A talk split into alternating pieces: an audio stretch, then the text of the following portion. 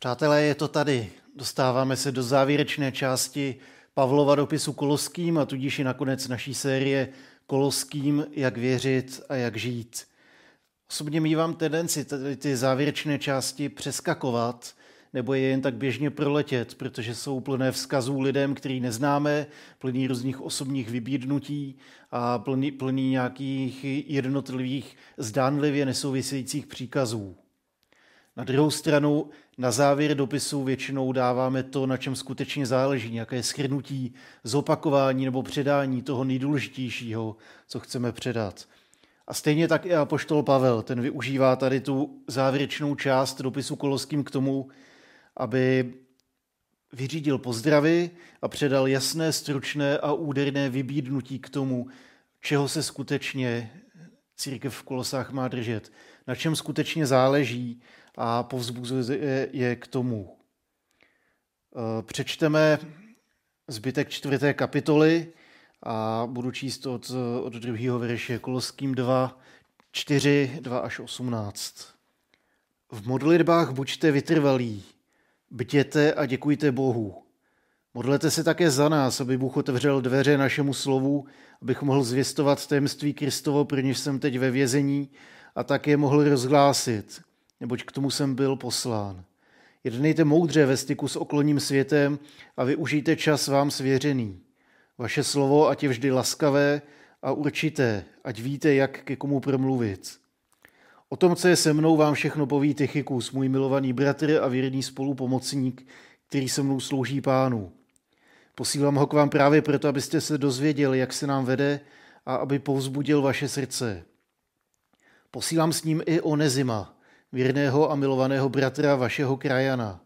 Oni vám poví všechno, co se tu děje. Pozdravuje vás můj spoluvězeň Aristarchos a Barnabášův bratranec Marek. O něm jste dostali pokyny.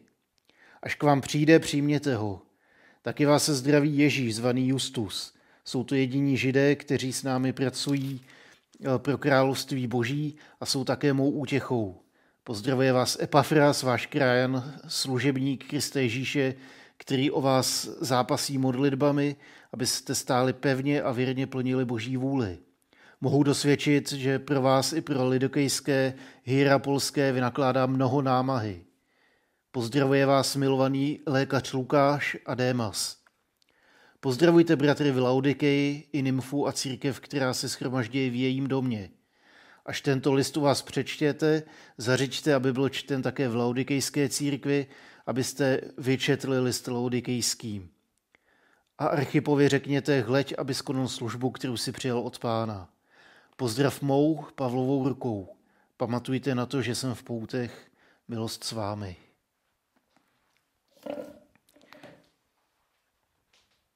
Závěr dopisu Koloským. Bohatý text, plný různých pozdravů. Celkem jsou to čtyři odstavce a každý má svoje téma. Pavel nejdříve předává pokyny koloské církvi, které se týkají všech. Pak píše o svoji situaci, vyřizuje koloským pozdravy a na závěr prosí, aby oni vyřídili pozdravy i církvím v okolí. Pokyny a ty osobní vzkazy pro mě znamenají, že koloští měli hodně vztahů uvnitř církve. Ty vztahy vznikly, protože evangelium proměnilo jejich životy že setkání s Ježíšem otočilo jejich životy vzhůru nohama a oni se stali součástí mnohem větší rodiny. A teď ve velice praktických eh, věcech, ve velice praktických záležitostech vyplouvá na povrch eh, to, jakým způsobem evangelium zasáhlo jejich životy. Například ta zmínka o Onezimovi je svědectvím o tom, jak je Ježíšem proměněný život nový. Onezimus byl otrok, který okradl svého pána a utekl od něj. Jeho pán a taky Onezimus později uvěřili. A ten jeho pán se jmenuje Filemon a jemu je adresován další z Pavlových dopisů, kde mu píše, že Onezima má přijmout jako bratra. Ne jako otroka, ale jako bratra. V tom našem dnešním textu najdeme celou řadu imperativů, které jsou pobídkou pro koloské. Věřím, že tady ty příkazy jsou spíš povzbuzením než nařízením. Že říkají spíš, jo, jen tak dál, pokračujte, jdete dobrým směrem, vytrvejte a nepřestávejte, protože takhle to má smysl. Ačkoliv se na první pohled tady ta závěrečná část může jevit jako zhluk nějakých náhodných příkazů, které spolu zdánlivě nesouvisejí, tak tomu tak není. Pokud se na ně podíváme, tak v českých, příklad, eh, v českých překladech najdeme spoustu imperativů, spoustu příkazů. V původní řečtině jsou ale v začátku tady toho textu jenom dva. Další jsou pak velice osobního charakteru, stylu přijměte Marka, pozdravte Laodikejské, eh, vyřečte tohle v Laodikeji, řekněte to Archipovi, naplň službu, kterou si přijal, pamatujte na má pouta. Ten nejdůležitější vzkaz koloským je ale v tom prvním odstavci, který zní vytrvejte a žijte. Vytrvat a žít. Pavel pozbuzuje věřící k tomu, aby vytrvali v modlitbě a aby žili v moudrosti. Tím uzavírá kruh a odpovídá na ty dvě otázky, které se vznášejí nad celým dopisem koloským. Jak věřit a jak žít. Jedna se týká duchovní oblasti, ta druhá se týká praktického života. Duchovní vede k vytrvalosti, k modlitbě, praktická vede k životu v moudrosti. A ten první imperativ je vytrvejte v modlitbě. Vytrvat v modlitbě znamená podle Pavla být bdící ve vděčnosti a v modlitbě za druhé. Tím nastává posun od té modlitební aktivity apoštola Pavla směrem ke Koloským. Od Pavlova stále se za vás modlím, nebo stále se za vás modlíme na začátku dopisu, teď přechází k tomu modlete se i vy za nás. Narvat k tématu modlitby navazuje na začátek knihy, kde Pavel povzbuzuje koloskou církev. Vím o vás, modlíme se za vás. Stále se za vás v modlitbách děkujeme Bohu, Otci našeho Pána Ježíše Krista. O kousek dál ode dne, kdy jsme to uslyšeli, nepřestáváme za vás v modlitbách prosit. A poštol Pavel tady těma dvěma zmínkama povzbuzuje koloskou církev. Nejste sami, myslíme na vás, modlíme se za vás. Ta výzva k modlitbám uzavírá kruh dopisu koloských. Vzhledem k tomu, že zahájení dopisu začalo ujištěním o Pavlově modlitbě za kolské, tak je teď ta hlavní část zakončena Pavlovým pozbuzením, aby i oni se modlili za něj. A jak už to bývá pro apoštola Pavla typické, on neprosí za to, aby se modlili za něj eh, ve smyslu, ať je mi líp, ať už to nebolí, ať už to přestane. A poštol Pavel vždycky, když prosí o modlitby, tak prosí, ať mám ještě příležitost kázat, ať ještě můžu předat evangelium. A poštol Pavel prosí, aby boží království se skrze ně mohlo šířit dál. Neprosí za to, aby jeho situace se ulehčila. Neprosí, aby mu bylo líp, ale aby mohl zvěstovat evangelium. Pavel neříká modlete se, Pavel říká, vytrvejte v modlitbě. Pavel předpokládá, že oni se už modlí a povzbuzuje je k tomu, aby, aby nepřestávali, aby ještě posílili. Vidí, co dělají dobře a povzbuzuje je jen tak dál. Vytrvejte v modlitbě. Slovo, které je k tomu použité, se v Novém zákoně vyskytuje celkem desetkrát a znamená být něčím zaneprázdněn, být naplno zapojen nebo ponořen do něčeho, být něčemu zcela oddán. To slovo vytrvejte bylo zároveň součástí přísahy věrnosti římského vojáka. On přísahal, že vytrvá ve své službě. A Pavel Kolským píše doslova vytrvale pokračujte v modlitbě. Je to povzbuzení, neříká jim um, dělejte něco, co jste doteď nedělali. Neříká jim začněte se modlit, on říká vytrvejte. Povzbuzuje, aby nepřestávali. Ono vytrvalé setrvávání v modlitbě Pavel charakterizuje slovy bdělost a vděčnost. Buďte bdělí ve vděčnosti. Modlitba a vděčnost dohromady tvoří takový klíč, který nám otevírá oči pro duchovní realitu. Křesťané mají bdít, Je to velice častá výzva v Novém zákoně, celkem můžeme tohle slovo přečíst 22krát. Znamená to být připraven na to, co má přijít. Znamená to očekávat to, co přijde nikoli se strachem a stresem, ale s vírou a nadějí v Bohu. Bdít ve vděčné modlitbě znamená očekávat, že i v těžké situaci Bůh zasáhne, že v těžké situaci se můžeme spolehnout na Boha, můžeme mu vzdát chválu a můžeme mu děkovat za to, že nás tou situací provede. Koloští mají udržovat bdělost, ne v duchu strachu a úzkosti, ale s důvěrou a jistotou, že jejich zdroje v Kristu jsou mnohem větší než ty zkoušky, které na ně přicházejí. A vděčnost je klíčem, který nás zbavuje sobectví a pozvedá náš zrak vůči druhému.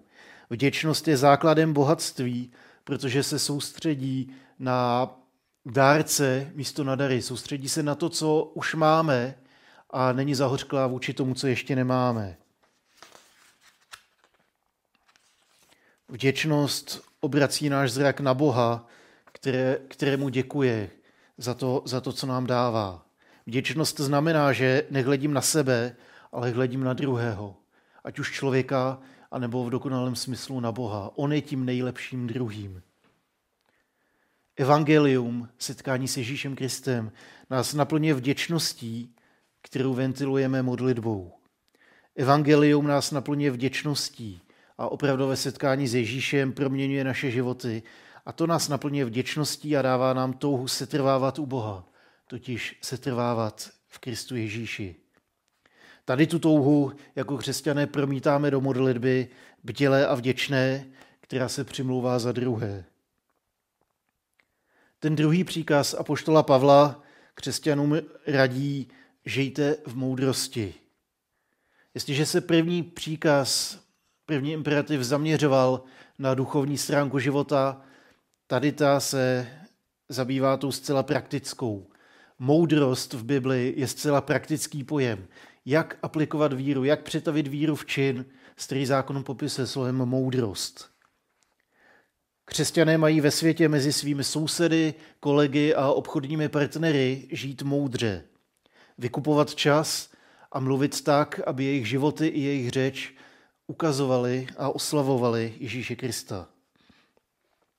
Ta poslední výzva je zaměřená na vztahy koloských s jejich nekřesťanskými sousedy, s těmi, s nimiž se setkávají v práci a na trhu.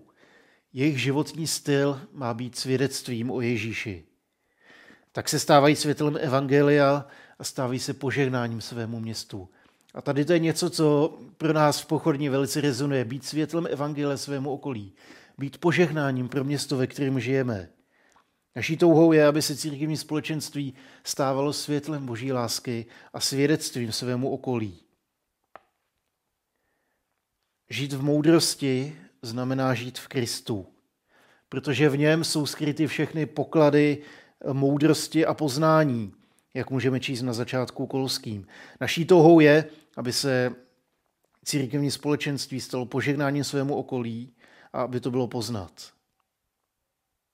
V Kristu jsou všechny poklady moudrosti. Žijte v Kristu Ježíši, kdy jste ho přijali jako pána. Moudrost křesťanů pramení z poznání boží lásky a boží milosti, která přichází v Kristu. Tady v tom životodárném spojení nacházíme přístup k té moudrosti. Samozřejmě jako křesťané jsme taky menšina, která čelí opozici. Přichází nejrůznější zkoušky, některé protože žijeme, některé protože následujeme Ježíše a některé protože nejednáme moudře. Některým se nedá vyhnout, ale některým se můžeme vyhnout tím, že budeme žít moudře. A proto i to Pavlovo povzbuzení choďte v moudrosti, žijte v moudrosti, tak eh, dává smysl. Pokud máme čelit protivenství, ať důvodem je Ježíš a evangelium a naše zapálení pro něj, ať to, že žijeme s Ježíšem, je důvodem pro protivenství, ne to, že žijeme nemoudře.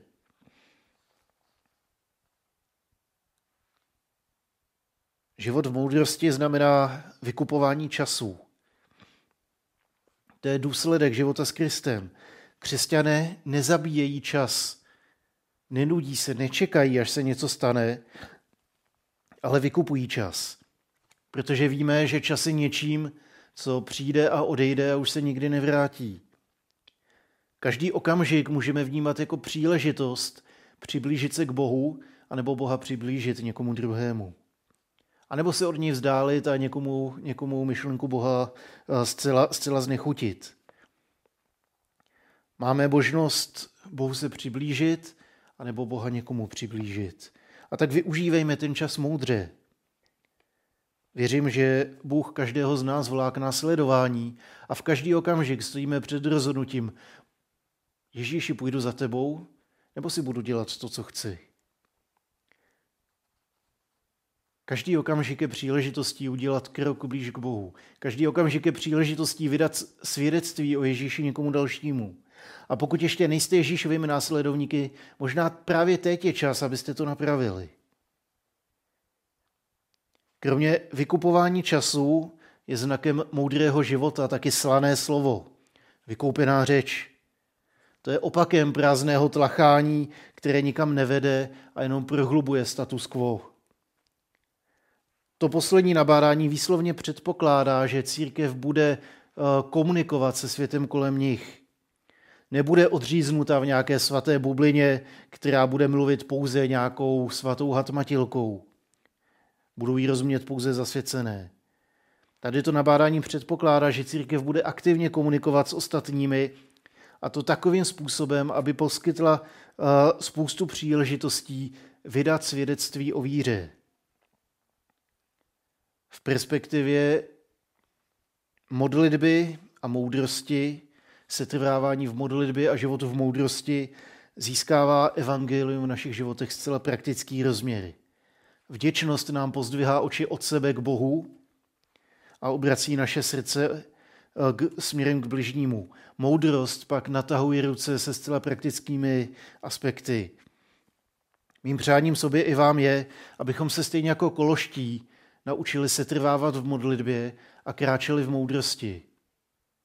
Aby jsme byli bdělí a vděční a aby jsme tady v té bdělosti a vděčnosti v modlitbě si neustále drželi Boha. Aby všechno, co děláme, se stalo modlitbou. A zároveň, aby v moudrém životním stylu jsme natahovali ruce ku pomoci bližním aby jsme slova, která říkáme, aby se stávala svědectvím o Ježíši, příležitostí, něčím, co pozdvede ducha, aby naše slova eh, pozdvihla ostatní. Obzvlášť v dnešní době je to potřeba. Mojí touhou je, aby ta slova byla skutečně okořeněná solí v tom smyslu, že přinesou něco dobrého. Přinesou, přinesou povzbuzení, eh, pozvednou ducha a duši člověka, ukážou na Ježíše a dají naději abychom společně osolili řeč a vykoupili čas, který máme.